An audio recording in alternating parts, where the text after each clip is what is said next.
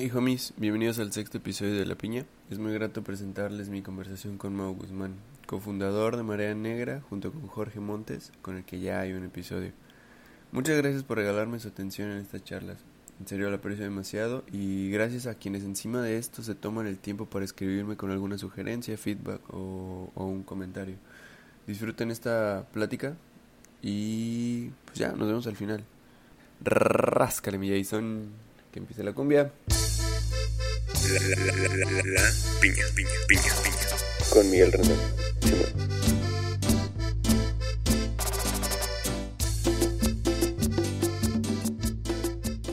Mi Mau, bienvenido a La Piña, amigo. Gracias, Eh, gracias. Qué bueno que por fin se pudieron conectar nuestras agendas.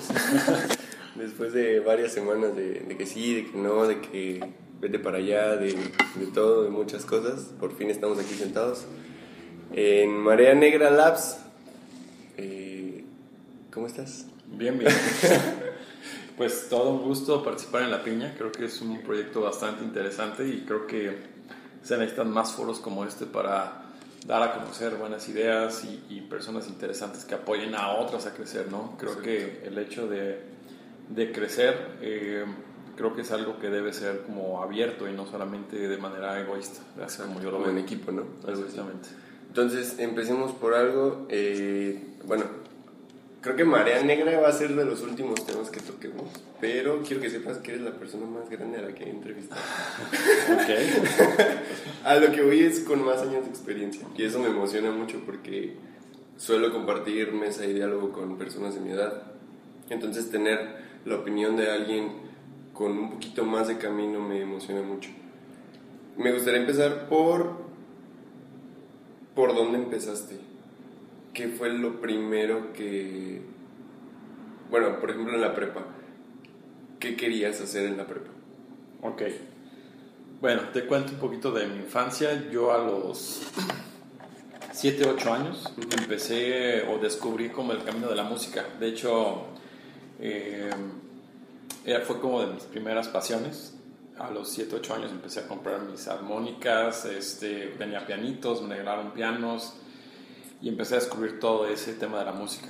Entro a la secundaria y en la secundaria, eh, de manera muy chistosa, a mí me cambian de una secundaria a otra y la maestra que nos, que nos iba a dar, o el maestro que nos iba a dar artísticas, decide tener un año sabático y la maestra que nos daba matemáticas Se nos pasa da, nos da artísticas. artísticas. La maestra de matemáticas era, es, bueno, todavía es, Ojalá. hasta el momento, ojalá. Era violinista en su momento, violinista de la Sinfónica de Michoacán. Entonces ella tenía como en mente crear como el, un grupo con una estudiantina. Y ese fue el grupo que nos tocó a nosotros. Yo llego a este grupo, al grupo L, al último grupo de la tarde, o sea, es como inventes, o sea, de- peor de lo peor, que normalmente se conoce en las secundarias. La pura pero, calaña. exactamente, pero la verdad es que de una manera muy fortuita porque fue ahí donde empiezo también a conocer la mandolina, la guitarra, el, el bajo y como muchos otros instrumentos. Entonces de ahí realmente crece como mi, mi pasión por, por la música y esa es como la primera pasión que, que yo tengo. Entonces la, a la respuesta a tu pregunta es qué quería hacer. En ese momento creo que prepa, secundaria y hasta parte de la carrera, música. Yo quería ser compositor, yo quería ser artista, yo quería ser rockstar. Rockstar, andar de tour por todo el mundo. Exactamente. Qué loco. En- y me dijiste ahorita que, que estudiaste ingeniería industrial. ¿Cómo fue el, el, oye, espérate, no me voy a dedicar a la música y vamos a darle por acá, por ingeniería? Yo creo que eh, yo creo que ha sido parte interesante de mi vida todo esto. Si lo veo desde esa, desde esa perspectiva. Yo quería estudiar música, yo tenía claridad y tenía como esa convicción de querer estudiar música. Sin embargo, muchas veces va más allá de la convicción esos paradigmas que tú traes familiares, ¿no? En este Claro. caso, mi mamá, mi papá son de la idea de que eh, sales de la carrera, consigues un trabajo seguro donde te ofrezcan seguro social, donde te pagan un buen sueldo, vacaciones. Y llegas hasta jubilado. Exactamente. Y esa es la vida perfecta para mi mamá. A lo mejor para mi papá no tanto, pero, pero a final cuentas apoyaba mucho mi mamá. Entonces, en el punto en que yo decido estudiar música les digo a mis papás quiero estudiar música, mi mamá me dice, no, termina la carrera, ya después Haz vemos. Exactamente. Pues obviamente y malamente, o bueno, ya no sé si malo o bueno, creo que es a veces muy subjetivo, ¿no? Porque, porque gracias a todo eso es, soy lo que soy ahorita. Exacto. Entonces, eh, en ese momento, de, entré a la prepa, estudié en el CETIS y también nuevamente ahí en el... Ahí tenían carreras técnicas, ¿no? Sí, ahí estudié computación, o sea, era como técnico en programación. Y, y me gustó o sea, me gustó bastante, a pesar, te digo, de, de fue, de, de- de estudiar algo que a lo mejor no estaba tan convencido, creo que fue como interesante la parte de la programación. Después, cuando mis papás no me apoyan para estudiar música, dije, pues bueno, mis amigos a dónde van, ingeniería industrial, hay lana, Pues vámonos. me van a pagar buena lana, este, Tenemos vaya, campo seguro. cosas. Exactamente, entonces decidí por carrera de ingeniería industrial, ¿no? Ok. Pero creo que hubo un, golpe muy fuerte cuando, eh, eh, en ese punto donde ya estaba terminando la carrera, empieza como esta lucha entre la música y entre la carrera. Porque Como querer momento- combinarlas. No, más bien en ese momento estaba yo tocando con un grupo que empezaba como a tener Ah, cierto para éxito. Exactamente, ellos nos llamaron para un, bueno, tocamos en un concierto de, de EXA en Querétaro, con varios, varias personas. Aquí en Morelia la gira Bimbo estaba en ese entonces ahí, entonces fuimos como de los, de los grupos que abrimos gira Bimbo y así. Pero pues en eso le ofrecen al vocalista irse a otro grupo, le mueven el tapete, se deshace el... No, entonces era como esta lucha entre decir yo quiero ser rockstar y dejar toda mi carrera porque era como un, un conflicto muy grande tener que ir a hacer residencias, era como las prácticas Sí, sí, profesionales, tener que estar horas ahí en, en- en una oficina donde no quería estar y por otro lado es como ver que estaba pasando De que todo estabas esto. sentado y te imaginabas toda la vida, ¿no? Exactamente, entonces era una como una pelea muy fuerte. Pero a final de cuentas, pues la ingeniería industrial, todo esto, la parte de técnico en programación y todo lo que he estudiado, pues como te decía ahorita, ha formado lo que soy en este momento y no me arrepiento, te digo, Exacto. creo que tenía mucho coraje o de repente tuve con mucho coraje por, por tus sí, papás, ¿no? Por, por sentir que no me apoyaron, pero realmente quien no tuvo como la fuerza para tomar la decisión fui yo. ¿no? Entonces fue como un coraje muy fuerte que ya solté, que entendí que también gracias a eso soy, soy ahorita y que realmente pues, la única culpa es uno mismo, ¿no? Exacto, creo que al final de cuentas es como ir conectando puntos. Bueno, ahorita yo lo veo, digo, en mi corta vida, eh, veo muchas cosas que han pasado en los últimos cinco años y digo, si no hubiera pasado esto, ahorita no estaría sentado aquí. Sí, yo creo que sé que mencionaste que soy la persona más grande, Perdón si te no, no, no, no, pero para allá va mi comentario. Creo que no hay, eh, o sea, el ser viejo no te hace sabio ni por, por ningún motivo. O sea, hay personas viejas tontas y, y me lo- me- me- y más tontas, es decir, como inconscientes, ¿no? No, no hay mala onda. Entonces, hay personas jóvenes con mucha conciencia y con mucha sabiduría. Entonces, es un tema muy relativo. No, yo creo que eso si eres viejo, joven y con respecto a la sabiduría, va a depender De tu conciencia. de tu nivel de conciencia, de lo que veniste a aprender y de la manera que lo has aprendido. Y que lo has llevado a la práctica, ¿no? Exactamente. Digo, muchas veces situaciones difíciles te hacen aprender muy rápido, a otras personas no. A otras personas se tienen que tropezar una y otra y otra y otra. Se y les va la vida tropezando. Se les va la vida y nunca hicieron conciencia y hay otra que a una edad muy corta te puede pasar algo bastante, bastante fuerte que te puede cambiar tu forma de pensar. Entonces, sí, un cambio muy radical incluso. ¿no? así es. Ok. Entonces sales de, de ingeniería industrial y ya tenías una idea más o menos de qué querías hacer después. Te lo pongo porque, por lo menos en, en medicina, cuando acabas la carrera o mientras estás en la carrera, es, oye, ¿con qué te vas a especializar? ¿Tenías la idea de por dónde ibas? Fíjate que a pesar de estar en ingeniería industrial, yo lo, lo que realmente no quería es terminar en una fábrica. Para mí las fábricas son muy deprimentes. Entonces siempre buscaba como, monotonía. sí, buscaba como una alternativa en donde tuviera yo contacto con personas, en donde tuviera yo contacto con cosas de a lo mejor de marketing, con una cuestión de personal. O sea, buscaba darle la vuelta. ¿Tuviste ese ejemplo en casa? ¿O fue más de tus amigos o de lo que veías afuera? Pues mi papá eh, estudió ingeniería civil, entonces creo que por ese lado no. Por amigos, creo que muchos se fueron a la industria. Y yo creo que era más mi parte eh, artística que quería este enfoque, ¿no? Como la parte creativa, la parte del contacto con las personas. Claro. Creo que por eso quería ir por ese rumbo. ¿No? O sea, y siempre estaba en contra de la rutina, en contra de muchas cosas, hasta el momento creo. Qué bueno. En- ¿Y qué decidiste hacer después de... O bueno, ¿cómo fue la vida después de que te graduaste? Siempre en, la- en mi edad, bueno, a esta edad creo que es la incertidumbre de, güey, ¿en qué voy a trabajar? ¿En qué, qué voy a hacer? Y todo eso. ¿Cómo Mira. tomaste la decisión de lo que siguió? Pues sabía que tenía que empezar a trabajar, en ese momento tenía novia y quería también gastar, entonces, pues lo primero que hice pues fue buscar trabajo, eh, obviamente engañando a mi mente que quería buscar trabajo, porque si me hubieras preguntado, oye, este, te pago de músico tanto, mejor me hubiera ido, ¿no? Pero en ese momento creo que necesitaba dinero para tener una vida común y corriente, ¿no? Y busqué un trabajo, empecé a trabajar en la terminal de autobuses, en donde mi jefe en ese momento, recuerdo que el momento en que me entrevistó fue como una entrevista muy bizarra porque cuadró que él conocía a un guitarrista que yo conocía aquí en Morelia Sí, y, y de ahí fue como, ah, pues órale, chido, vente a trabajar lunes, ¿no? Y, y así fue mi entrevista. Que la verdad es que para el puesto que yo iba no tenía ni puta idea de, de lo que iba, o sea, literal. Ibas a capacitación. Sí, entonces este, yo era de los que estaba en la escuela y pedía permiso de ir al baño y regresaba en dos horas, entonces no, no salí con un mal promedio, pero tampoco era un estudiante promedio ni un buen estudiante, la verdad, o sea, estaba más a fuerzas que de ganas, o sea, era más como un compromiso De entregarle el papel a tus papás. exactamente que mis ganas, ¿no? Claro. Que hice miles de amigos en la escuela, eso sí, que los maestros me conocían por tocar la guitarra, que por, que por ser buen estudiante. Entonces, pues digo, me, me puse a esta cuestión laboral, pero también ahí ocurre algo bien chistoso que precisamente en estos días estaba recordando. Yo antes no leía ningún libro, o sea, era, Ujú. era- todo era música, para mí era música y horas de música. Partituras y todo eso. Sí, y si sobraba tiempo pues, para estudiar, pues órale, para estudiar. Pero cuando em- empiezo como a esta vida laboral, en donde te enfrentas a una realidad, ¿A los Sí. cuántos años empezaste a trabajar? ¿Cuál fue tu primer trabajo que te acuerdas? trabajo formal de la carrera fue a los 23 años, Y, e informal.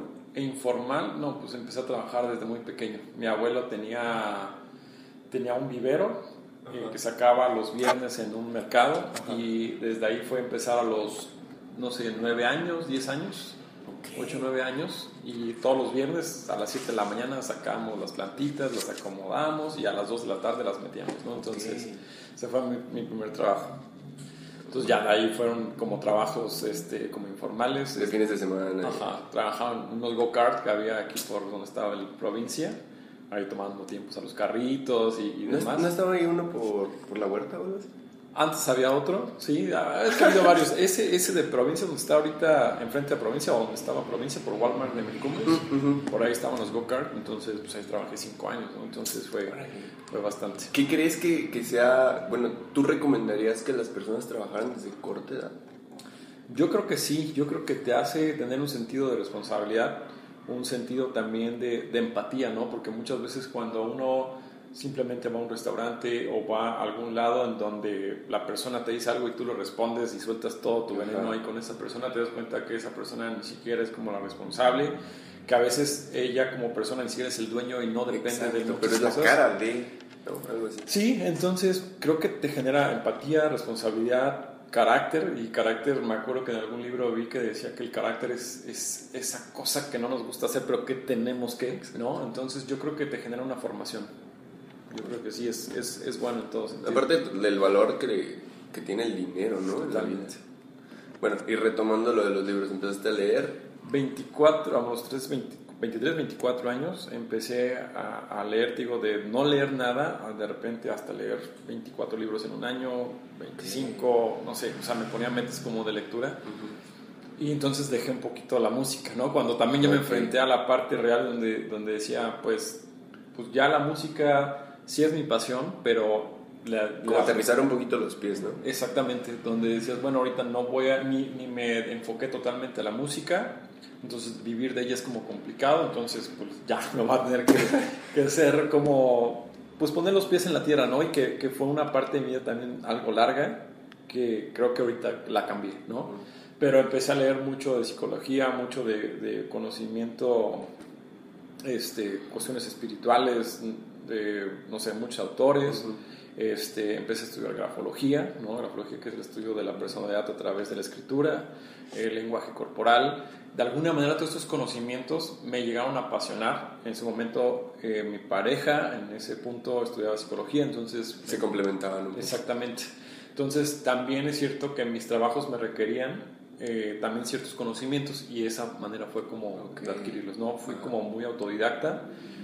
Posteriormente a eso hice una maestría que esa fue decisión propia, ¿no? Que fue la de psicología organizacional, es como por esto del entendimiento. ¿Cuántos años humano. pasaron de que saliste, trabajaste y entraste a la maestría? ¿Dos años? Eh, no, a- la maestría la empecé como a los 27 años, yo creo que pasaron como 3, 4 años. ¿Y tú estabas trabajando? Sí. Ah. Sí, ya yo pagué mi maestría, este... Pero ya enteramente tu decisión. Sí, consciente. O sea, de hecho, hasta. Feliz, una, ¿no? sí, una cuestión de, de hasta el promedio se veía reflejado, ¿no? En donde era una. Primero, estudiar ingeniería industrial fue una cuestión más de obligación y la maestría fue más por un gusto. Y creo que en la vida eso se ve reflejado en todo, ¿no? Cuando lo haces por Con obligación gusto. o por gusto. Y qué increíble, ¿no? Que, bueno, lo veo y si no tuvieras tú puesto esas metas de los libros y si, y si no hubieras conocido tanto, no te hubieran llevado por ese camino. O quién sabe qué hubiera pasado con Mao si seguía en el camino de la ingeniería industrial. Pues yo creo que un Mao muy frustrado. creo que eso es lo que pasa cuando decides actuar de manera inconsciente y de una manera en la cual sigues los estándares de una sociedad. No, es, es- Claro. te frustras. O sea, si no actúas, te frustras. Exacto. Que de de alguna manera en un punto de mi vida llegué a tanta frustración que, que pierdes hasta, hasta el sentido de vida, ¿no? Porque Mucha depresión y por qué sigo aquí. Pues más que, digo, más ¿Tuviste que- esa crisis en la, dentro de la carrera? Yo creo que ¿O ya fue bastante. bueno, sí, Pues yo creo que más allá que en la carrera, porque en la carrera, a final de cuentas, vives de alguna forma un cuento de hadas en decir, pues estoy aquí, estoy aprendiendo, amigos, jijiji, jajaja, fiesta. Cuando sales, ¿no? Ajá, y estás la con, realidad. exactamente, estás con papi y con mami que te dan todo, pero cuando ya realmente tú tienes que ser autosuficiente y, y decir, si yo no trabajo, no vivo o no como, híjole, es un conflicto muy grande, es como, Claro. y todavía tengo que trabajar en algo que no me gusta y, y tengo que hacer algo que no me genera felicidad, pero tengo que, entonces es un, un trancazo bien fuerte, no es una Cuando tu trabajo es más de que, güey, tengo que comer, Sí. Ah, lo hago porque me gusta y eso me trae un beneficio. Sí, y, y eso, digo, es, es un trancazo muy grande y cada vez hay más personas que están así. cada vez que ves Facebook y que ves eh, mi cara cuando voy al trabajo, mi cara cuando los lunes. ¿Sabes qué me frustra mucho? Las personas que odian los lunes, que no les gustan los lunes, como, güey, no, no. Y de hecho, me platicabas, bueno, platicábamos hace unos días o semanas de, de la plática de- del caos de Diego Dreyfus. Y él menciona que, ya casi para terminar esa plática, que esas personas odian un séptimo de su vida. Y es como de, güey, tanto tiempo estás perdiendo en odiar los lunes y acá lo queremos, ¿no? Sí. Que, te, que te falta tanto tiempo. Sí, fíjate que eh, en un trabajo conocí a una persona en la cual él terminaba de estudiar, es- un ingeniero en sistemas. Entra, entra a esta empresa y de alguna manera, como era una empresa muy chica, me dicen: ¿Sabes que tú te vas a hacer cargo de.? Se llamaba David. Y digo, se llamaba porque murió. David tenía 23 años, entonces eh, empiezo a tener como mucha relación con él. Desde la parte de ingeniería industrial, que, que ahorita también lo voy a tocar ese tema, Ok, eh, nomás me recuerdas. Eh, en ese punto lo conocí, empezamos a hacer como muy buena mancuerna laboral y de manera personal. Teníamos como muchas eh, cuestiones eh, eh, afín. Entonces pasa un tiempo, le ofrecen trabajo en, en Cinépolis y yo me acuerdo que le dije, vete, crece, o sea, si, si hay futuro fuera de aquí, hazlo, ¿no? Aquí yo no te quiero si tú vas a crecer. Tiempo después me lo encuentro en el centro, él iba en su carro, yo iba en mi carro, entonces nada más fue así como, oye, este, nos vemos la siguiente semana para tomar un café y, y, este, y platicar de un proyecto que traíamos de documentar procesos, llevar un software y demás, ¿no? Yo a la siguiente semana me voy, no le hablé, me voy a una boda eh, un sábado y me aparece una llamada un domingo temprano de un amigo en común y me dice, oye, falleció David, ¿no? A los 24 años tenía. Su muerte fue repentina, estaba cenando un día, se fue a acostar, se sintió mal del estómago y ya llegó al hospital y murió, ¿no? Así de la nada, ¿no? Entonces yo en ese momento me acuerdo que había comprado o ya tenía yo como la necesidad de, de emprender. Y lo único que hice fue comprar una cafetera. Era- Ok. Tenía mi, mi idea del café, mi pasión por el café también empieza a crecer con, con respecto a ese tiempo, a esas fechas. Compré una cafetera, no sabía cuándo iba a poder formalizar mi emprendimiento, pero yo tenía mi cafetera que había comprado con un aguinaldo. Entonces, normalmente acostumbraba a todas las mañanas levantarme, este, pasear al perro, regresar, prepararme un expreso y, y disfrutar, tomarme a lo mejor tres minutos, pero tomarme un expreso. Bien concentrado en Sí. expreso. Y me acuerdo que ese día, días después de, de su muerte, fui a pasear al perro, regresé, preparo un expreso, lo pruebo y no me gustó, le di otro trago y de repente paré, hice conciencia, agarro y me dio como mucho coraje, mucho sentimiento y agarro y le tiro el expreso al- a la tarja de la cocina. Mi pensamiento en ese momento fue, ¿por qué tengo que tomarme algo que no me gusta? Tenía café, tenía leche, tenía como todo para poder. Prepararlo diferente. Ajá, sí dije, ¿por qué me tengo que tomar algo que preparé y no me gustó? Si tengo la posibilidad De decidir, de cambiar y tomar algo que sí me gusta. En ese momento digo, hijo la chingada, dijo, pero ¿por qué? Y eso es como muy- muchas veces pasa en la vida. Es, te quejas de que no te va bien, de que no tienes el sueldo, de que no haces lo que a ti te gusta.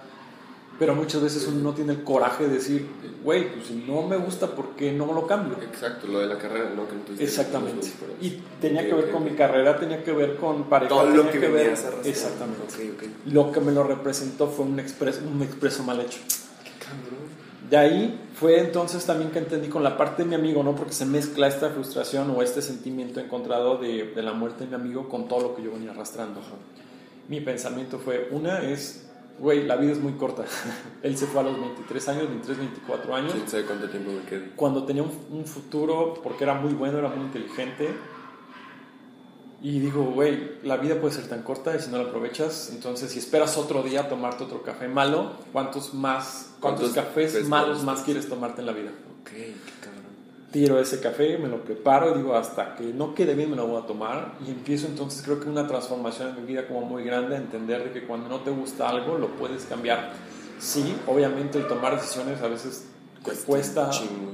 chingo de huevos, lo que tú quieras, pero a veces es más grande eh, el sufrimiento que tú puedes tener al vivir algo que no te gusta por un tiempo muy largo, Exacto. Al tomar una decisión que a lo mejor va a disgustar a fulanito, menganito, te vas a quedar sin dinero, te vas a quedar tal, tal, tal, tal. Pero es un, un periodo más corto, o se hace más leve ya de que lo es más adelante, ¿no? Exactamente. Yo podría decir que es como si fuera un trancazo en la cara fuertísimo, pero que sabes que te va a doler un, dos, tres, cuatro días y ya se te quita a que todos los días estén pegando poco a poquito. ¿No? Ok. Entonces, creo que ese es uno de los eventos como que me han cambiado, que me han marcado más en mi vida, porque a final de cuentas a través de ahí tomas conciencia y tomas decisiones. Creo que, creo que volvemos al punto del, del inicio de estar conscientes es lo que te hace tomar mejores decisiones, ¿no? A la, a la par de, de todo esto del expreso y, y todo lo que pasó con tu amigo, ¿qué era lo que pasaba por tu cabeza que te llevaba a querer, este, bueno, lo primero que te llevó a comprar la cafetera, que te, o por dónde te guiaste para eso del emprendimiento? ¿Qué consumías en ese entonces? Porque si te digo ahorita, pues hay mil cosas, ¿no? Pero ¿qué veías para, para animarte o a quién veías más adelante en el camino? Creo que en ese momento no había tanta información como lo que se ve hoy en día. Claro. Creo que algo que me generó esta, esta necesidad de hacerlo y que, y que a veces malamente lo, lo, lo hace uno, ¿no? Y, y ahorita voy para allá en la parte del emprendimiento. Uno es, sabía que quería cambiar mi realidad, ¿no? Sabía que tenía la pasión por el café y quería combinar ambas. O sea, quería vivir de algo que me hiciera feliz día a día. Eso es lo que tenía bien claro. A lo mejor no tenía un ejemplo así como súper claro de, de emprendimiento, pero lo que sí sabía es que quería combinar la pasión por lo que hacía Con el gusto de... con, el, ajá, con ese gusto y con el, el hecho de poder monetizarlo, ¿no? Exacto. Eso era, eso era lo, que, lo, que yo tenía, lo que yo tenía en mente. Creo que años después que entré a trabajar a, a Blue Box, en donde es emprendimiento todos los días y lo Ujú. tienes de manera palpable, a la, así volteas y ya hay un emprendedor y al otro día hablas con más emprendedores de Colombia, de Chile, de Argentina, de etcétera, etcétera, etcétera, pues es como meterte a la hoguera del emprendimiento y sentir y vivir todo eso, Ajá. ¿no? Pero creo que en ese punto, creo que fue más la necesidad de combinar la pasión por, por, por sí, la pasión por lo que Vivir de tu pasión. Vivir de tu pasión, exactamente. Eso yo creo que fue como el incentivo más grande. Y después de cargar tantas cosas, ¿no? Sí. Después de darte cuenta que no se puede ser tan feliz si no te dedicas a lo que quieres. Chingón, ¿no? Sí, y creo que al único que se engaña es uno mismo. O sea, puedes Y vivir ahí es donde crece la frustración muy cabrón. Y precisamente con el tema de ingeniería industrial, Ajá, que aquí lo tengo, de hecho. Sí, que este, a veces que se confunde la pasión con, o más bien, la otra vez escuché que la felicidad puede ir como en varios términos. Uno, que es como el, una, un, un incentivo de manera muy rápida, es decir, cuando tú tienes como sueño, pues así como tu cuerpo te pide sueños, te echas un coyotito Ajá. y ya como esa necesidad ya la, ya la pagas. Ajá. Entonces, la, la, la pasión creo que va más allá de un incentivo de primera instancia, sino que esa llamita se mantiene, ¿no? Y se Ajá, mantiene en las buenas y en las malas. Exacto. Entonces, la ingeniería industrial, bien que mal, a final de cuentas me, me llevó también a puntos en donde yo sentía esos incentivos o estas ah, recompensas de manera muy rápida. Es decir, y que el ego también juega un papel bien importante ahí. Claro. Cuando yo empiezo a, a trabajar como ingeniero industrial, empiezo como a aprender mucho, empiezo como a, a- a- fusionar mi parte creativa con la ingeniería industrial, que a fin de cuentas mi parte creativa como músico siempre la tuve. Ajá. Entonces decía, Y "Güey, se sigue desarrollando. Sí, sí, sí. Y yo decía, güey, pues no, no, no estoy tan malo, o sea, no soy tan malo en industrial con, con mi parte creativa, ¿no? Y generaba Se y puede con- sí. combinar.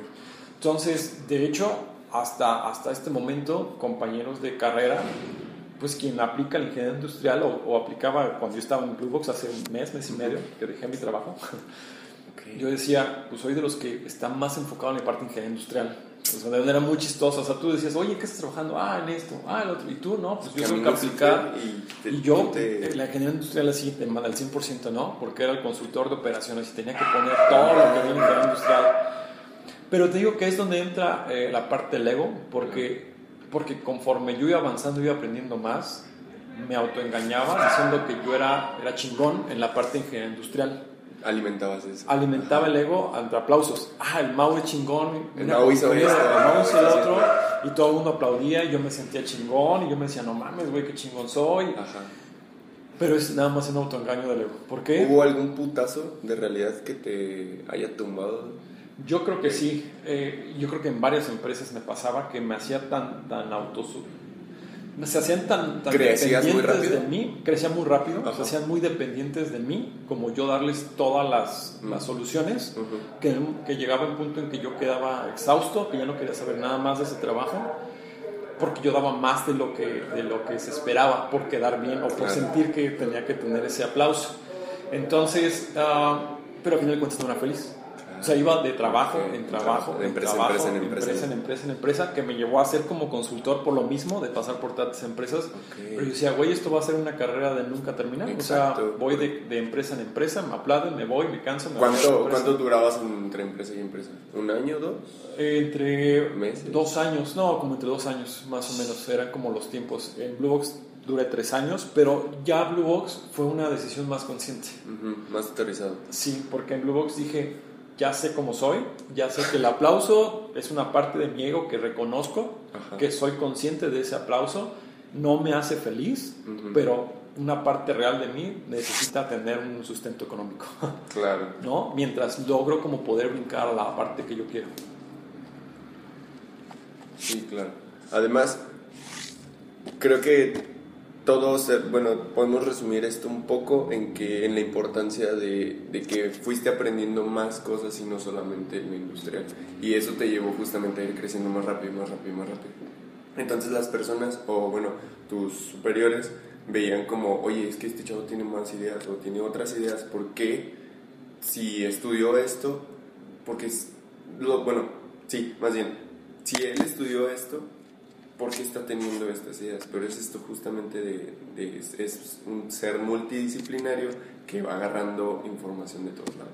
Yo creo que esa es, esa es una virtud que las personas pueden tener, que es una virtud muy grande, el poder conectar puntos. O sea, una cosa es tener un carro, pero si yo lo combino ese carro con una lancha y hago un carro lancha, o sea, una tontería de ese tipo, pero la parte de innovación es eso, es pensar como fuera de la caja. Exacto. Y, y Creo que se dice mucho, ¿no? Sí. Pensar, y, pero no te dicen el que tienes que pasar por muchas cosas y aprender muchas cosas de muchos puntos para poder relacionarlos. Totalmente.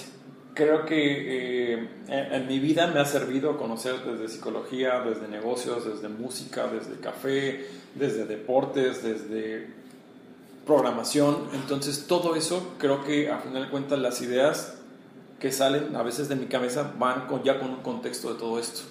Entonces si tú te clavas en una sola cosa, yo he visto que a veces pasa lo que es como la ceguera de taller, ¿no? En, en donde las personas en su trabajo están tan clavadas en lo mismo que pierden como de vista todo lo que pueda pasar. Y si ahorita uno hace como conciencia de las startups que tienen más éxito, es la conexión de esos puntos. Exacto. ¿No? De cosas que no te imaginas que Exactamente. Totalmente. Acabas la maestría y empiezas a trabajar, no es cierto, empiezas a saltar de empresa a empresa y llegas a Blue Box. ¿Qué, qué fue lo que te enseñó Blue Box? Porque, te, ah, bueno, hago referencia, hago mucho énfasis, bueno, no tanto, pero hago énfasis porque lo has estado mencionando. Ya. Creo que Blue Box como tal también ha sido una empresa que ha marcado una línea en mi vida. Porque eh, a final de cuentas también yo llego a, a, Blue Box con la mentalidad de ser mi último trabajo. O sea, cuando piso el primer paso Ajá. en Blue Box digo, esta es mi última empresa en la cual voy a trabajar Godín. Ok, ok, ok. Por, por apostar ya por un emprendimiento, o sea, por algo mío, ¿no? Y, y, en esta parte que me enseña Blue Box, digo, una es a disfrutar desde una perspectiva diferente, ya a lo mejor este ego ya consciente, creo que cuando lo haces consciente a inconsciente lo disfrutas, ¿no? Y cuando lo haces inconsciente lo puedes sufrir. Exacto. Eso por un lado. Dos, uh, creo que el, el mundo del, del, ecosistema emprendedor lo puso ante, ante mi, mi, cara, ¿no? El poder palparlo, el poder convivir, el abrir como las fronteras al yo poder platicar con emprendedores de muchos lados del mundo, con, muchas ideas que uno no pensaba o no pensaría ni por nada del mundo. Exacto. Y el estar como conviviendo con, bueno, precisamente en un inicio lo mencionaste que era la persona más grande en Blue Box, yo era como también de la más grande, ¿no? Entonces, pues fue interesante convivir con personas más jóvenes que yo, porque a final de cuentas ellos ya traen otro chip. Sí, a final de cuentas sí puedo ser yo un millennial, pero soy de los primeros millennials a, a, convivir con hasta generaciones, creo que es la generación Z, Z no sé, ¿no? Entonces eh, está padre eso, porque tu chip se va cambiando, o sea, vas haciendo esta, esta diversidad. Creo que también parte de lo que dicen que los lugares donde hay más innovación en el mundo es porque hay mucha diversidad, hay homosexuales, hay... Eh, Exacto, diferentes puntos de vista. Culturas, exactamente muchas cosas. Entonces creo que el haber estado en Blue Box me abrió la mente en muchos sentidos, muchos, muchos sentidos, muchas conexiones, muchas ideas. Eh, mucho aprendizaje. Incluso o sea, muchas ganas de hacer diferentes proyectos, ¿no? Sí, y meterse sí, a, ah, güey, yo quiero hacer esto y quiero hacer esto. Vamos a asociarlo. Totalmente. De hecho, eh, fue una decisión como difícil también salirme de Blue Box y se lo dije al fundador y a, bueno, a los socios fundadores. Fue como una decisión difícil. Eh, les digo, me voy como feliz, no, a diferencia de otras Ajá. ocasiones con trabajos en donde ya, decía, ya estoy hasta la madre de esta empresa, no están viendo mi potencial.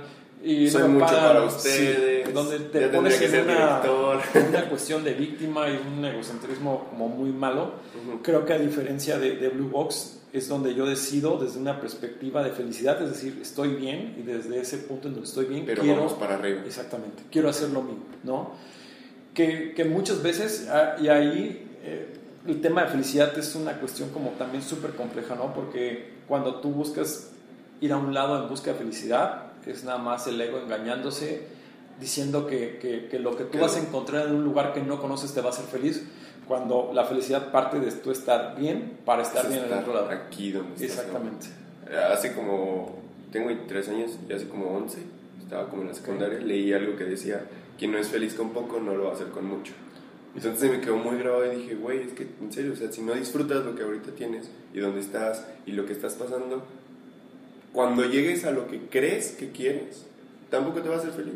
Totalmente. La mente es como tan cabrona que cuando estás ya en ese lugar donde tú dices que vas a ser feliz, empieza a recordar lo que tenía antes, lo feliz que le hacía antes, entonces dice, ay, antes estaba mejor. Pero cuando te regresas o, o- o realmente das otro paso, es lo que va a hacer tu mente. Exacto. Tu mente siempre va a querer estar jugando con esas, con esas variables de decir era mejor o era peor. Con esos falsos horizontes. Exactamente. Simplemente es un autoengaño. Entonces, tienes este rollo de la cafetera y en Blue Box recuerdo una de las catas, que ya creo que vamos a hablar un poco de marea. Eh, a Mau es, es cofundador, como le podemos decir, sí. de Marea. Es eh, parte del equipo de Jorgito, que ya escucharon y espero que hayan escuchado el, el episodio con Jorgito. Eh, entonces, ¿qué te llevó a decir, bueno, vamos a hacer, bueno, aparte de la pasión por el café, ¿qué te llevó a decir, oye, vamos a hacer esto, queremos innovar en esto? ¿Y cómo, cómo hacer mancuerna y cómo conociste a Jorgito? Ok. Bueno, Jorge. Jorge, porque... Muy bien. Yo, eh, bueno, después de esa cafetera se materializó. Yo eh, tenía la idea de un carrito de café. Entonces, por otra persona, me enteré que otros dos chicos ya estaban fabricando esa idea del carrito de café. No tenían idea de cómo operarlo, de- ni siquiera tenían la cafetera. Tenían como Ujú. el recurso para invertir en un carrito. Esta persona me pasó el contacto, les marqué, les dije, oye, este, yo tengo una cafetera, tengo el know-how, cómo preparar café, mediciones, tal, tal y tal y tal. Me interesa eh, poder ser socio. Primero me dijeron, ¿sabes qué? No. No. Es entonces, idea. sí, entonces yo dije, bueno, platiqué con ellos, nos volvimos a reunir, me dijeron, no, pues sabes qué, sabemos que trabajas en Box, nos gustaría que fueras como mejor consultor, ¿no? Y les dije, pues no, No, ya no quiero, ya traías otro chip. Sí, le dije, yo tengo mi cafetera, o sea, tú no tienes como el know-how, de alguna Ajá. manera tengo la cafetera, entonces dije, pues, lo único que necesito es, es capital, ¿no? Exacto. El caso es que dijeron, vale, pues nos juntamos, eh, desarrollamos como la idea, este, se puso el carrito, la idea primero era estar de punto a punto en la ciudad ofreciendo café como en, en puntos muy concurridos, escuelas, oficinas y demás. Por una cuestión de legislatura o de cuestión de permisos no se pudo. Entonces optamos por ir a fiestas, tuvimos algunos eventos. Después dijimos, está cansado andar llevando el carrito de un lado a otro. Buscamos un lugar ya como última opción y caímos ahí en, en donde estaba, en la torre financiera, donde estaba autolavado. Pero para esto, yo me acuerdo que una semana antes de, de- de empezar operación, la chica que había entrevistado como barista me canceló. Me dijo, ¿sabes qué? Me ofrecieron algo mejor. Ya, ajá, ya se, se había puesto en redes sociales que íbamos a empezar a operar y demás. Y me acuerdo que yo iba, precisamente estaba en Love cuando recibí esa, esa noticia en la cafetería Love. Así no mames. Y entonces ¿Qué vamos a Sí. hacer, güey? volteo y me acuerdo que en ese entonces George estaba en el turno de la tarde y pues ya yo había tenido ya contacto con él, platicado de repente de cuestiones de café y como normal, ¿no? Una, una relación de, de cliente y, y Ujú, persona que te atiende, pero chido, o sea, realmente Barista, chido. cliente y- Exactamente, barista cliente. Y cuando le, le pregunté, oye, ¿no sabes tú de baristas?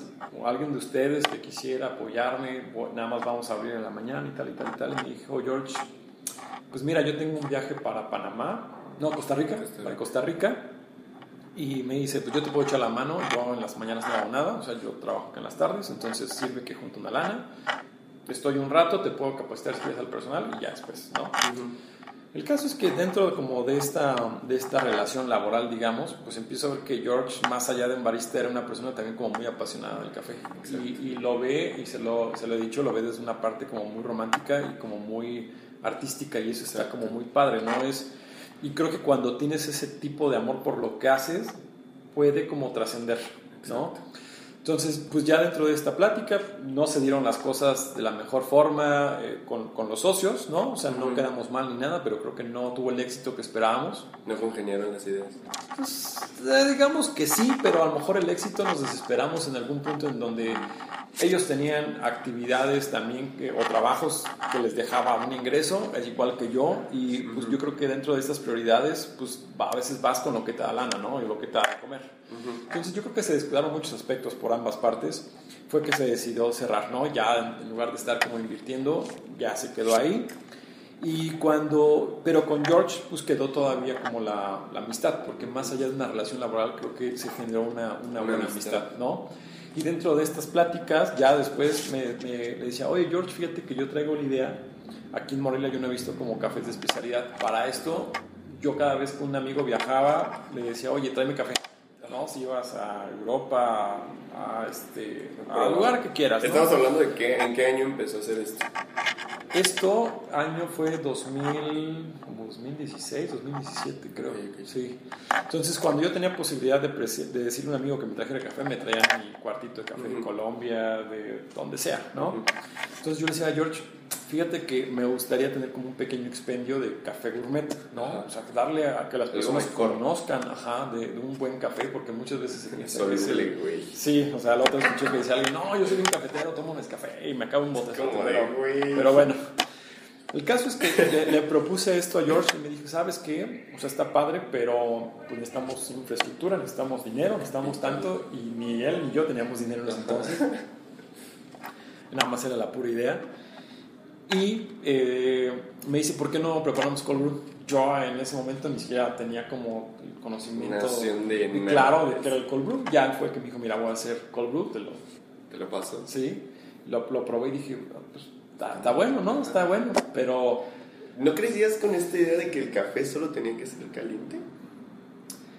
fíjate que sí, o sea, yo estaba mucho con, y yo me casé mucho con el expreso, ¿no? A mí yo me encanta el expreso porque es como un- una obra de arte en chiquito, tiene Claro. que ser como Preciso. Exactamente. Y cuando me propuso esto, yo decía, ah, pero es que yo casi no tomo frío, yo más caliente, pero dije, bueno, vamos a ver qué pasa, ¿no? Qué variable. Exactamente. Entonces, me acuerdo que nos reunimos con, con George con, y con Kat, mi novia. Nos fuimos a una cafetería a bajar ideas en una libretita, Ajá. bajar nombres, este, cómo iba a ser la presentación Claro. y tal, y tal, y tal, y tal. El caso es que el primer día ni siquiera salimos con nombre, ya después me mandó un mensaje George al otro día, oye, María Negra, ¿Qué? Ah, órale, suena chido. Se hizo el primer bosquejo de la, De la etiqueta. de la etiqueta o del logo. Nos volvimos a reunir, hicimos nuestra primera producción como con 200 pesos, literal botellitas de agua Peñafiel, imprimimos unas etiquetas en un ciber, este, compramos corchos, un librito como de este, como tipo mecatito, Ajá. quedó bien bonito, pero se mermó la primera producción como a los tres días porque se oxigenó con el corcho y Mm, total, ¿no? Y realmente empezó como una idea de a ver qué A pasa. ver qué pasa, vamos Y, a decir. sí, y realmente con George siempre la idea fue como, oye, pues vamos a disfrutarlo. O sea, más allá de decir que nos vamos a volver millonarios con una idea, es yo te propongo, Ajá. hay que llevarlo paso a paso, hay que disfrutar El cada proceso, parte del proceso y a ver qué pasa. Dije, si se da bien, si no, pues también chido, ¿no? ¿Cuántas, te voy a interrumpir tantito Sí. aquí. ¿Cuánta, ¿Cuánto tiempo tiene que pasar? Bueno, ahorita hablamos específicamente de Marea, porque creo que es un tema muy importante. Pero ¿cuánto, entre todas las empresas que habías visto en las que trabajaste, con todas las personas que te rela- relacionaste con los startups, ¿cuánto tiempo tiene que pasar para que alguien diga, esto no jala? O esto ya es un poquito exitoso, o lo que sea que el éxito signifique. Mira, precisamente una plática que tuve con mi jefe me dijo, cuando aguantas dos años operando y pasas esa línea, ya lo hiciste. y yo creo que es muy cierto. Ahorita a lo mejor es pura reinversión, ¿no? Si lo vemos desde manera negra es pura reinversión para poderlo crecer. A final de cuentas, como un ser humano, tienes que alimentarlo, tienes que educarlo, tienes que hacerle como muchas cosas para que pueda crecer. Entonces yo creo que dos años es, es una buena... Suficiente para que digas, ¿sabes qué? Si, si jala, no jala. Sí, y que muchas veces creo que los emprendimientos cuando no funcionan es porque a lo mejor no agotaste todas las opciones, ¿no? Te desesperaste y dices, no jaló, ¿no? Ya. Es- Ok, ok. Yo, yo lo creo, yo lo veo desde esa perspectiva. Sí, claro, estoy completamente de acuerdo.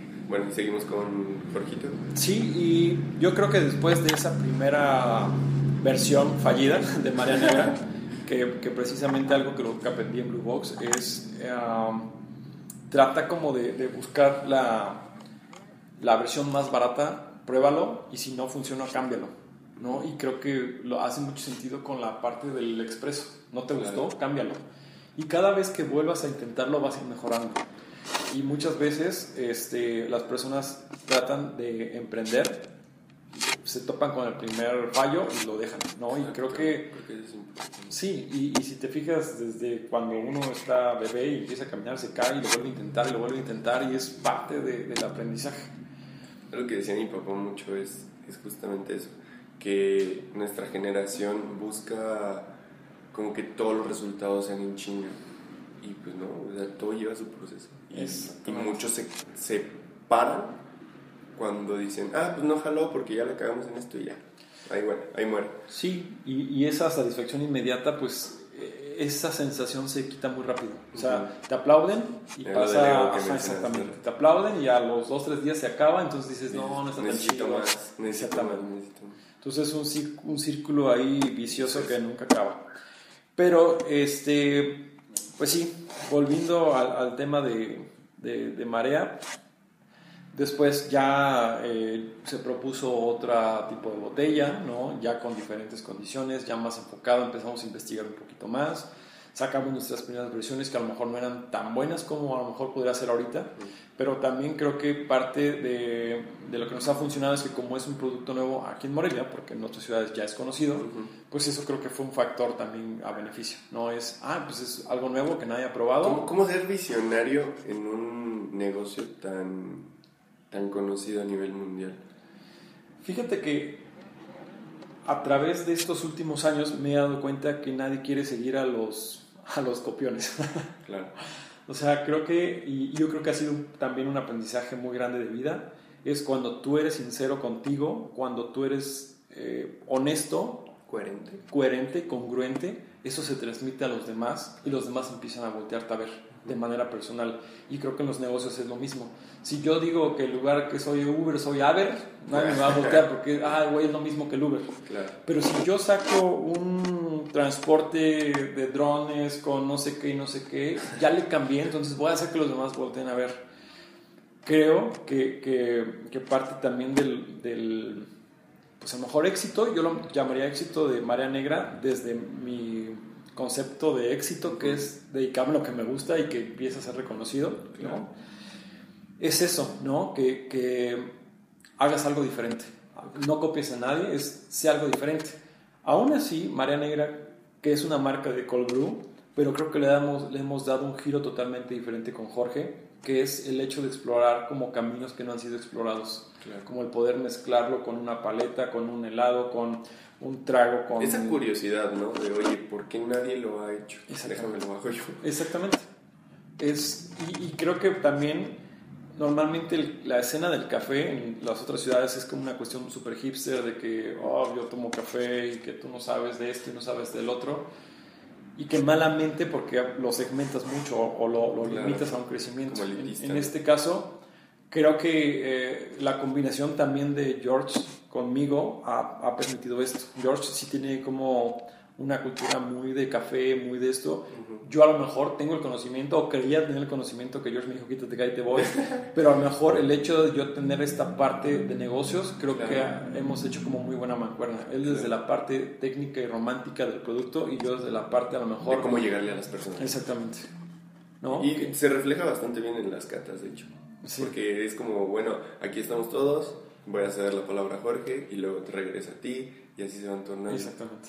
Entonces, de hecho, George es, es una persona que a veces es eh, algo este, alejada de, los, de los reflectores, no le gusta mucho esta parte. Y a mí no es que me encante, pero, pero Digamos que es como tu chamba dentro de... exactamente. ¿Sí? Entonces, de, de cómo contactar a más personas, cómo platicarlas. A lo mejor a George se desespera tener tanto contacto con personas y dice, no, yo ya no.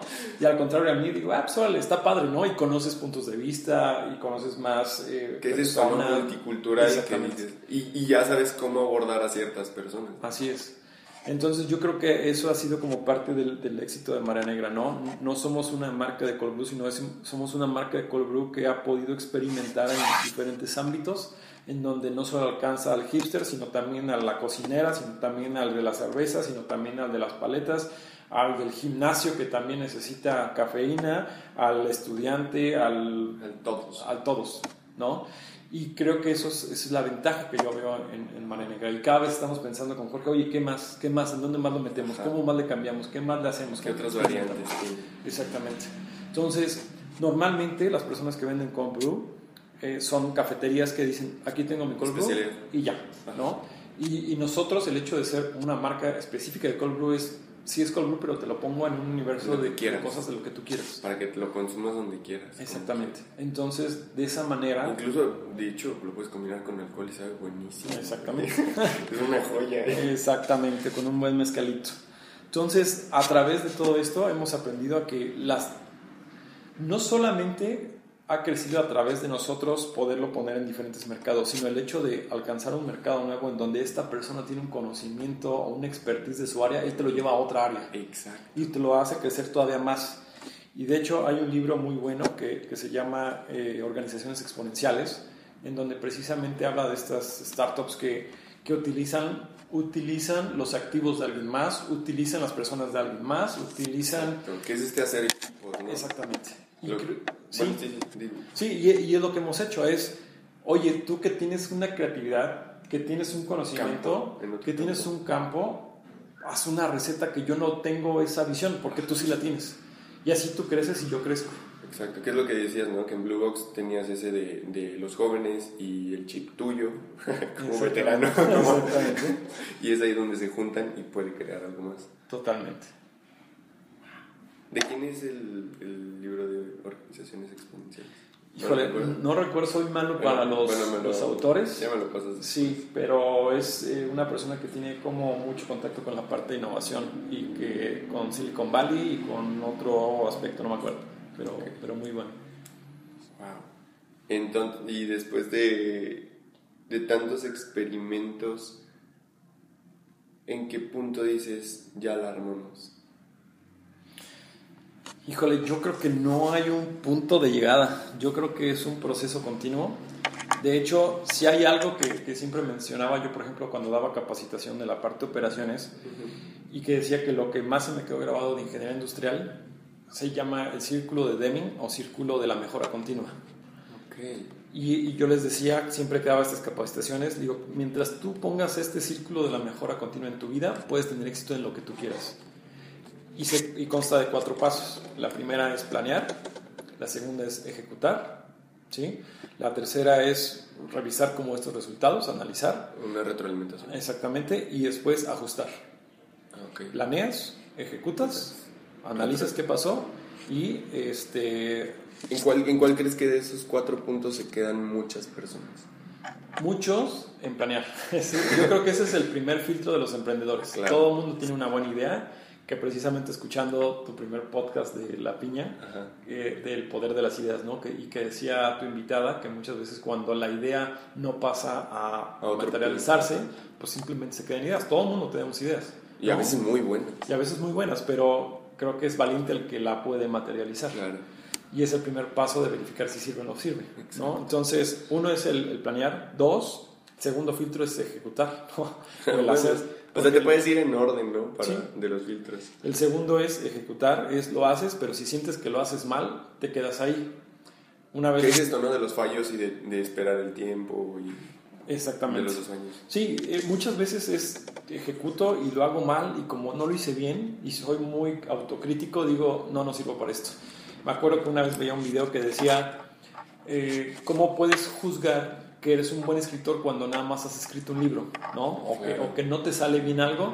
Es cuántas veces intentaste caminar cuando te caíste. Es miles y miles y miles y millones de veces. Entonces nuevamente se nos olvida eso que fuimos cuando niños y que intentábamos con esa necesidad de hacerlo. Entonces creo que el siguiente paso es ese, el analizar. Luego es el siguiente paso, es planeo, ok, me quedo en idea o avanzo. Segundo es, ¿lo hago o no lo hago? ¿Y cómo lo hago? Y, ¿Y cómo lo hago? y todo lo que puedes aprender. de Exactamente. ¿Cómo lo haces? Y el tercer y cuarto paso que es, creo que este, este entendimiento o esta conciencia, es, lo hice mal, ¿qué necesito cambiar? Necesito modificar esto, necesito modificar el otro. En el tercer paso, ¿qué crees que es más peligroso? ¿La autocrítica o el, el ego elevado? Ah, yo creo que la autocrítica, Sí. que creo que va de la mano de alguna manera ligado a, a este ego elevado. O sea, en algún libro leí, eh, un libro que hablaba de narcisistas, precisamente personas que tienen un ego muy grande, de una chica que era, ella se sentía que era una rockstar, pero una rockstar que ni siquiera, o sea, ella tocaba sus canciones, nunca había ido a clases de canto ni de guitarra ni nada, pero ella decía que era una música incomprendida, ¿no? Era como un artista En incomprendido su mundo. y, y que por eso no tenía éxito. Entonces, realmente no, es tu, eh, tu narcisismo, tu egocentrismo tan grande de decir, este, yo soy, me siento tan chingón que no necesito ir a clase. Entonces, yo creo que va de la mano con esta autocrítica y con este... este Y creo que ir a la clase te hace compararte y creo que a diferencia de muchas personas, el compararte te hace ver otra realidad y dices, ay, güey, no, no es tan chingón, no, no soy tan chingón como creí. Exactamente. Y es cuando, eh, por eso digo que es como, creo que va de la mano, porque cuando entiendes que te hace falta desarrollar ciertas habilidades, eh, pues es una cuestión también de humildad, de decir, ¿sabes qué? Pues, la soy malo en esto, en esto, en el otro, y lo tengo que trabajar. Y te hace más humano que decir que yo soy chingón para todo, pero los demás son unos pendejos. ¿no? Entonces creo que va de la mano la- las dos partes, tanto la autocrítica como este... Y aparte la autocrítica, bueno, que dices, ay, soy un pendejo, soy un pendejo, soy un pendejo, soy un pendejo. ¿Por qué no hice eso? ¿Por qué no hice el otro? Y ahí o, te va o- para o abajo. no soy tan bueno, ¿no? O no soy tan bueno, o fulanito de tal es más bueno que yo, o fulanito de tal tiene algo que yo no tengo. Que, por ejemplo, en, aterrizando un poco a Marea Negra, me acuerdo que una vez hice una comparativa de todas las marcas con, con, con George, y me acuerdo que yo le mostré el cuadrito, ¿no? Hice como, por un lado las marcas, por otro lado todos los elementos que tenían, si tenía páginas, si no tenía páginas, si tenía suscripción, si tenía tipo de botellado especial y demás. Y me acuerdo que pues, Negra nomás tenía una palomita y todos rojos, ¿no? Todas las tachas, tachas, tachas, tachas. Y las demás tenían dos, tres palomitas, una tacha. Y, Ajá. y me decía George, no, pues estamos malísimos. Y le digo, no, es que depende qué perspectiva lo veas. Ajá. Si tú te clavas con ver todo lo rojo, Todo, o quizá todo lo que otros tienen, ¿no? exactamente. O sea, todo lo que otros tienen y tú no, más bien enfócate a todo lo que tú puedes hacer fuera de lo que los demás ya tienen. A raíz de lo que tienen. Exactamente. Entonces yo creo que crees, vol- voltearlo a ver desde una perspectiva diferente, ¿no? Desde una perspectiva yo creo que más positiva y, y te hace pensar fuera de la caja. Es decir, pues estas marcas hacen sí, cold brew y tienen esto, esto, esto y todos tienen, quieren tener la suscripción, todos quieren tener tal, tal, tal. Digo, ok, es como el, el must be o, el, o el- o el- Ujú. lo que quisiera tener, ¿no? Pero ¿qué más allá voy a tener para no ser igual que todos estos cabrones? Claro. Y eso es lo que me van a comprar a mí. ¿Para qué me meto a una competencia donde voy a hacer lo mismo que los demás? O sea, mejor me Ahí meto en nada más algún punto, imagen. mejor me meto un punto en donde no hay un terreno que está, que está trabajado. Entonces me voy por ese lado. Caminado. Exactamente. Entonces, eh, ese es yo creo que el, el filtro. Y el cuarto es aprender como estos errores, que es la parte de, de ajustar, ¿no? Es, ya planeé, ya hice, ya verifiqué, pues ahora ajusto lo que hice bien o lo que hice mal para poder volver a, a crecer. Y creo que es la parte de la vida, o sea, la vida te lleva ante fracasos y éxitos y fracasos y éxitos. Y creo que la única manera de ir creciendo es tener conciencia a través de este, este, este paso que yo desde mis de mi perspectiva romántica con marea negra, yo lo, lo hago, lo digo en las catas, esta olita, ¿no? esta marea, pues es como la vida, es el vaivén, es fracasos, Exacto. éxito, fracaso, éxito, fracaso, éxito. Prueba y error. Exactamente. Y eso es precisamente lo que habla el círculo de mejora continua, es un círculo virtuoso en donde planeas, ejecutas, revisas y, y ajustas, ¿no? Y lo vuelves a hacer, a hacer una y otra y otra y otra y hasta que te hagas experto en algo. O sea, es ¿Qué opinas, ¿Qué opinas de hacerte realmente experto en algo o abarcar poquito de todo? ¿Qué crees que, no sé si decir que tenga más valor o que te lleve a ser algo más chingón? Yo creo que eh, las dos cosas tienen su lado positivo como su lado no tan positivo. O sea, por ejemplo, como te decía hace rato, el especializarte en algo te vuelve chingón, te, te vuelve algo que a los demás no perciben, o sea, más bien a los demás no llegan. Como para nivel. equipo para. Ajá, o sea, a tu nivel de especialización es tan alto que a lo mejor los demás no llegan a esa especialización por todo el esfuerzo que tú haces. Sin embargo, también a lo mejor a veces te deja fuera del panorama. Entonces, la Te otra... cierra. Exactamente. La otra versión es, tienes un panorama muy amplio, pero también no avanzas de la misma forma que el que se especializa. Hay libros que te dicen, por ejemplo, hay un libro que se llama Focus, ¿no? Entonces te dicen, enfócate, enfócate, güey, porque si te enfocas vas a generar como avance. De hecho, una de las frases que mi jefe o el, el fundador, Gustavo Huerta, me dijo, dice, recuerda que muchas veces eh, el, el que te enfoques va más allá como del, del talento, va más allá como de, del conocimiento. O sea, cuando alguien está bien enfocado, puede ser uno que, que tenga mucho conocimiento pero no se enfoque y el que esté más enfocado puede generar más avance que el otro. Aunque el otro puede tener una perspectiva diferente. Te digo, muchas veces va a depender desde qué perspectiva lo quieras ver. Claro. Y, y cómo quieras armar un equipo, ¿no? Incluso. Exactamente. O sea, porque siento que el que tiene más, o el que, eh, sí, el que tiene una perspectiva más amplia puede decir, bueno, tengo a este güey que es especialista en esto, este en esto, y aquí podemos juntar los puntos. Ya. Pero Sí. te quedas fuera de la plática de los tres. Exactamente, creo que desde, desde Marea Negra, George es el, el que es especialista en el tema de cold brew, o sea, el que se mete, el que te dice que los grados del café y que los gases La y temperatura, que temperatura, y es súper metódico, digo, a pesar de yo ser como el que era el de, el de los procesos en Ajá. el industrial, George, George aquí es el, el- metódico que pesa y pone y Experimenta. experimenta y mide tiempos y todo como, Ok, como ok. debe de ser para hacer un buen producto. Y yo al contrario creo que es la parte que he dado la, esta visión de, de ver cada vez hasta, hasta dónde podemos estar, ¿no? De una manera diferente. George también, claro que aporta muy buenas ideas, pero yo creo que los dos hemos tomado como cada quien este rol que ha generado como este, este Y es crecimiento. importante, ¿no? De- no, no que no te metas, sino que dejes a las personas hacer su parte. Y lo puedes ver en todas las empresas, ¿no? Así que es. algunos se quieren meter y hacen un desmadre y, y ya vale. Sí, digo, ahí me ha tocado casos en los cuales era departamento de recursos humanos y, oye, ¿qué perfil tienes? Ah, soy el contador. Ah, ok. cabrón. Entonces digo, pues zapatero a sus zapatos, ¿no? Ajá. Ahí es la parte de especialización que sí cuenta, Ok. ¿no? Porque también imagínate... Que no se pierdan en el camino. Sí, o sea, el querer ser como el... eh, por ejemplo, yo industrial y querer ser el de recursos humanos, pero también el de finanzas, pero también el de tal, tal, tal, tal, pues no, o sea, puedo tener conocimiento y me da perspectiva de, de una visión como más amplia, eso sí, pero si yo no me especializo en algo, pierdo como también eh, este grado de especialización que me puede llevar a más y más y más y más. Incluso a más ideas. Sí, exactamente. Es que se lo digo porque yo soy esa persona, me considero esa persona que ahorita tengo como la perspectiva en muchos lugares, pero todavía no encuentro mi camino, ¿sabes?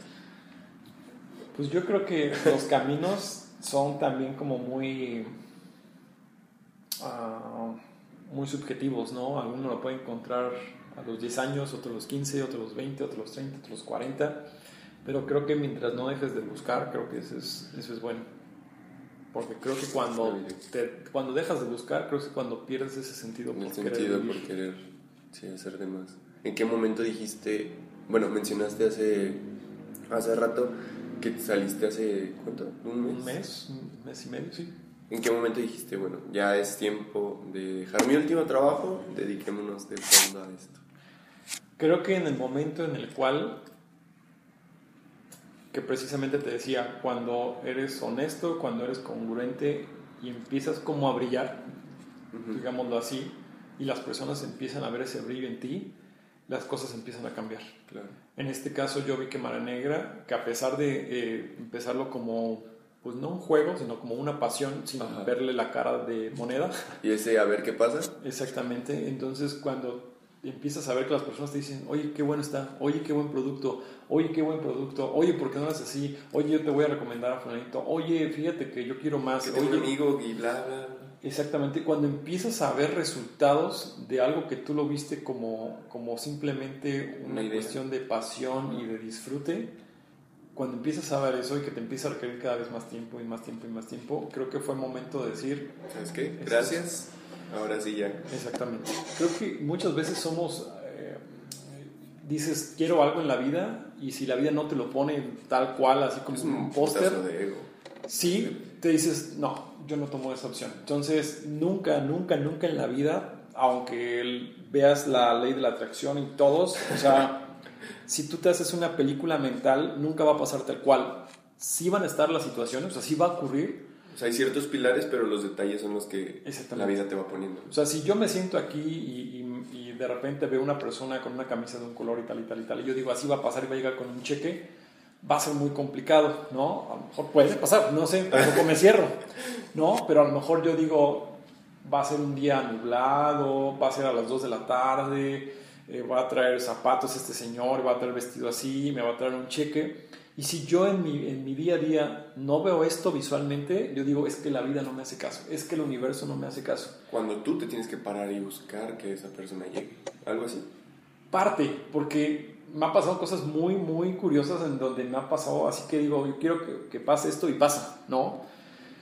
Pero, pero muchas veces no, no, no puede estar la situación perfecta, o sea, no- la vida no te lo pone tal cual tú lo imaginaste como si fuera una película. ¿Crees que ahí entra la suerte?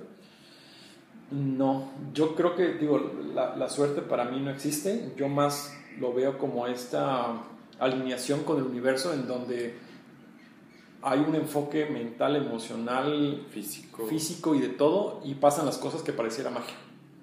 Ahí, ahí sí. ¿Coincidencias? ¿O que todos los puntos se, se cruzan en un... Yo lo veo más como, en lugar de casualidad, causalidad. Siempre he sido como de esa visión de la causalidad, es tú generas también. A final de cuentas, el hecho de que tú te sientes a esperar a ese señor con ese, ese cheque es porque también has hecho cosas para que llegue a ese punto. Entonces, Exacto.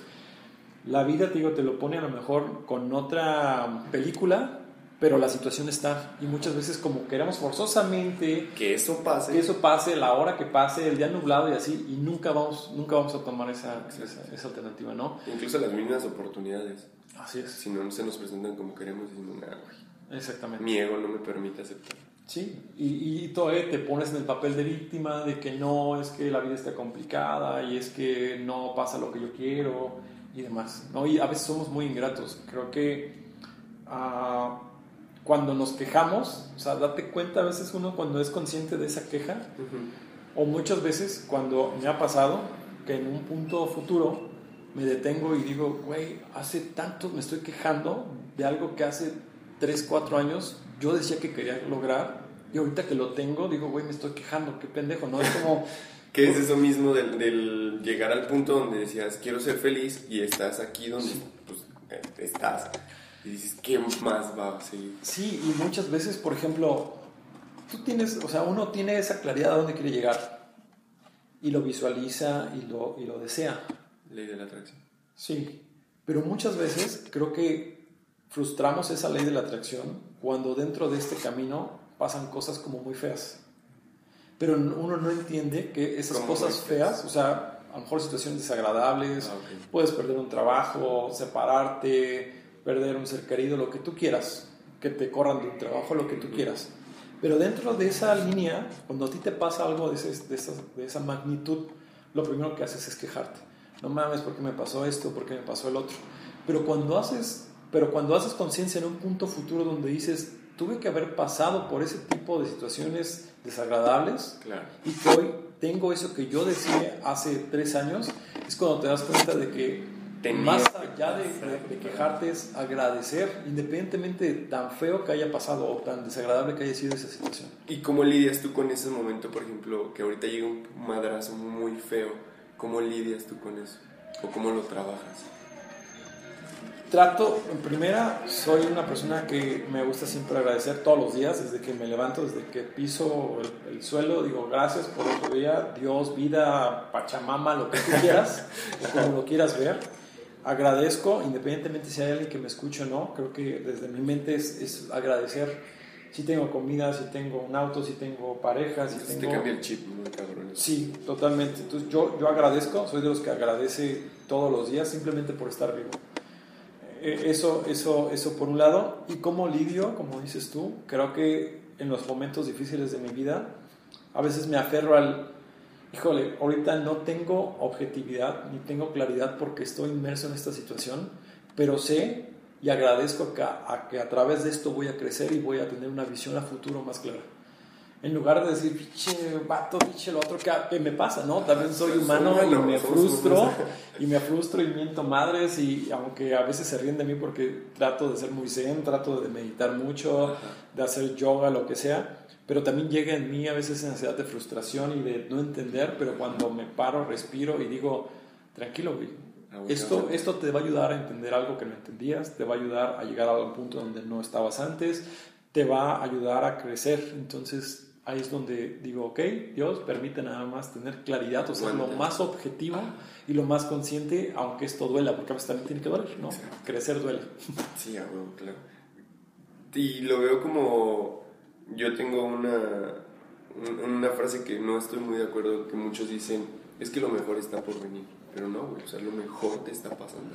Y lo que te tiene que pasar, te va a pasar para que llegues en algún punto. Ponle si ya está escrito o es destino o lo que quieras.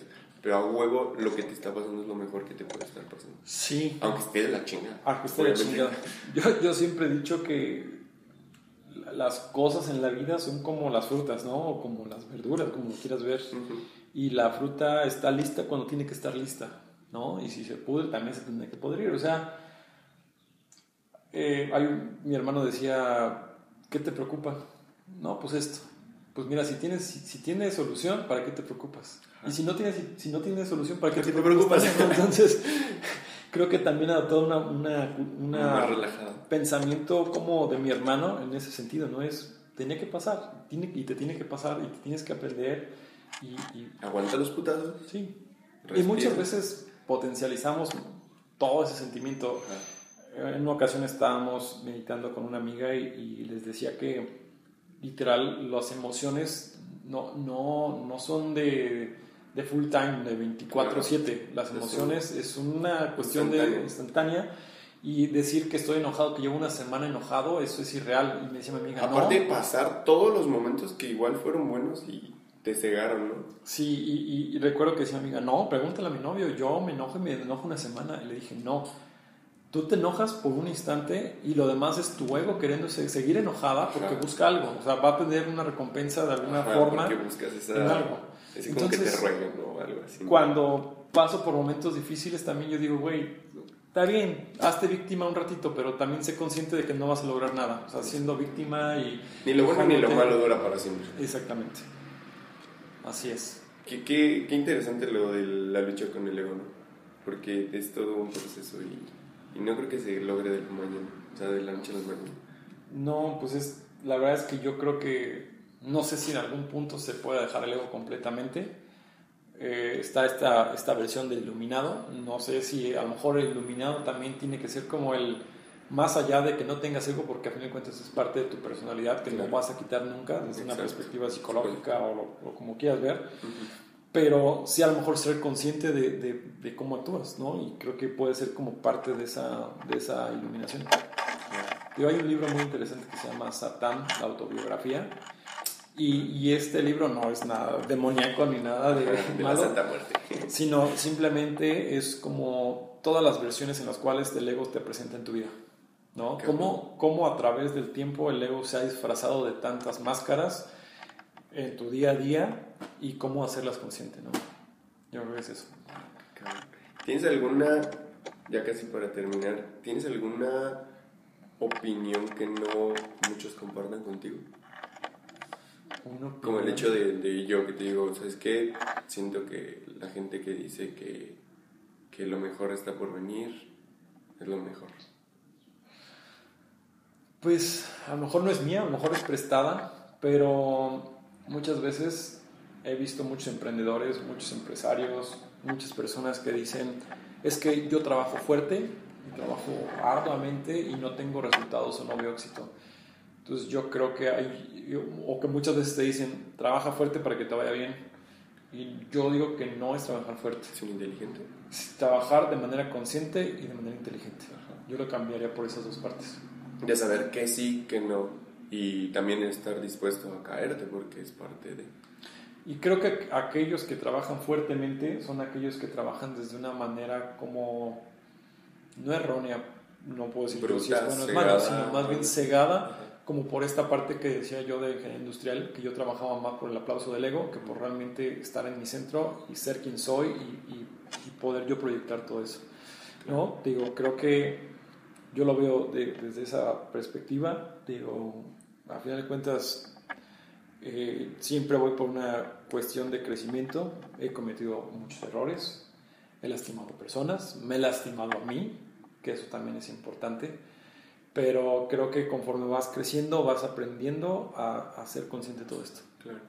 ¿Con qué tres valores te quedas de Marea Negra? O bueno, no de Marea Negra. ¿Con qué tres valores te quedas de tu paso por tantas empresas, por Blue Box y por Marea Negra?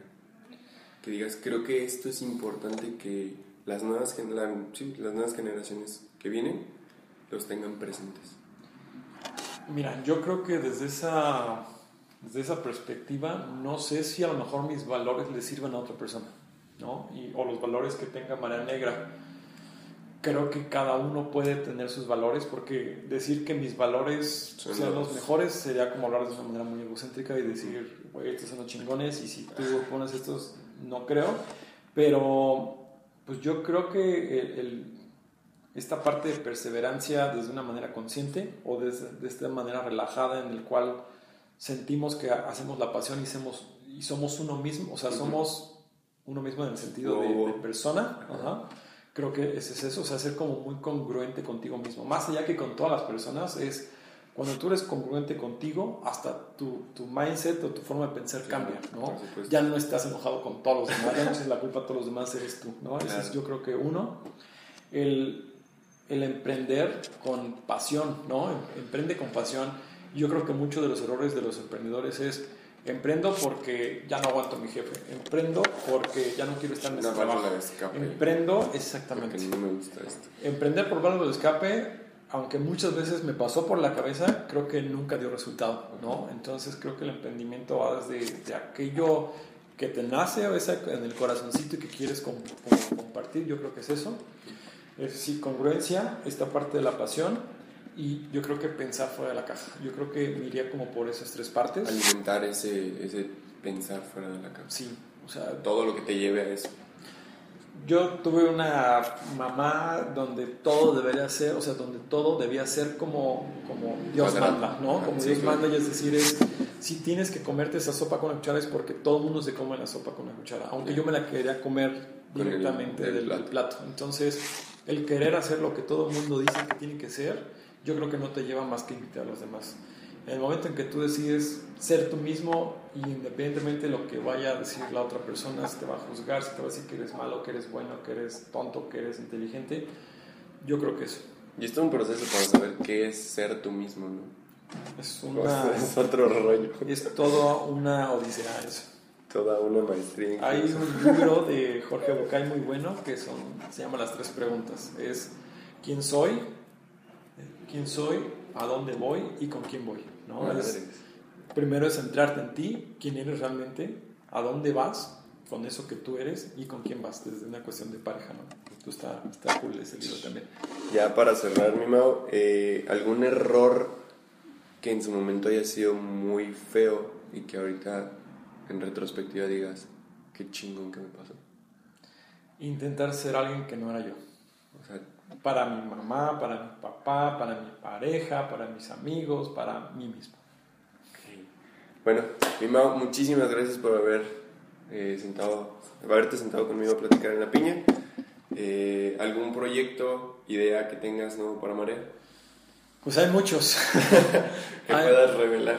Hay muchos. Ahorita estamos en pláticas. Todavía no es como algo ya tangible, pero estamos en pláticas para una, una chela con cold brew. No Entonces, manches, qué chingón, qué eso rico. puede estar, puede estar interesante. Ya les... Ya, ya platicaremos un poco. Sí, totalmente. Pues bueno, muchísimas gracias, Mau. Bueno. Qué gusto haber platicado y aprendido de ti. Al contrario, Nos estaremos que, viendo en el camino. yo creo que sí. Yo creo que ambos aprendemos. Exacto. Muchas gracias. Pues bueno, amigos, esto fue el episodio con Mau. Espero que lo hayan disfrutado mucho como yo. Eh, les dejamos las páginas de Marea Negra para que se enteren de todo lo que están haciendo y de todo lo que viene, porque seguro esa chela va a estar muy, muy rica. Soy Miguel Rendón y nos vemos en el próximo episodio. Gracias. Con Miguel Rendón.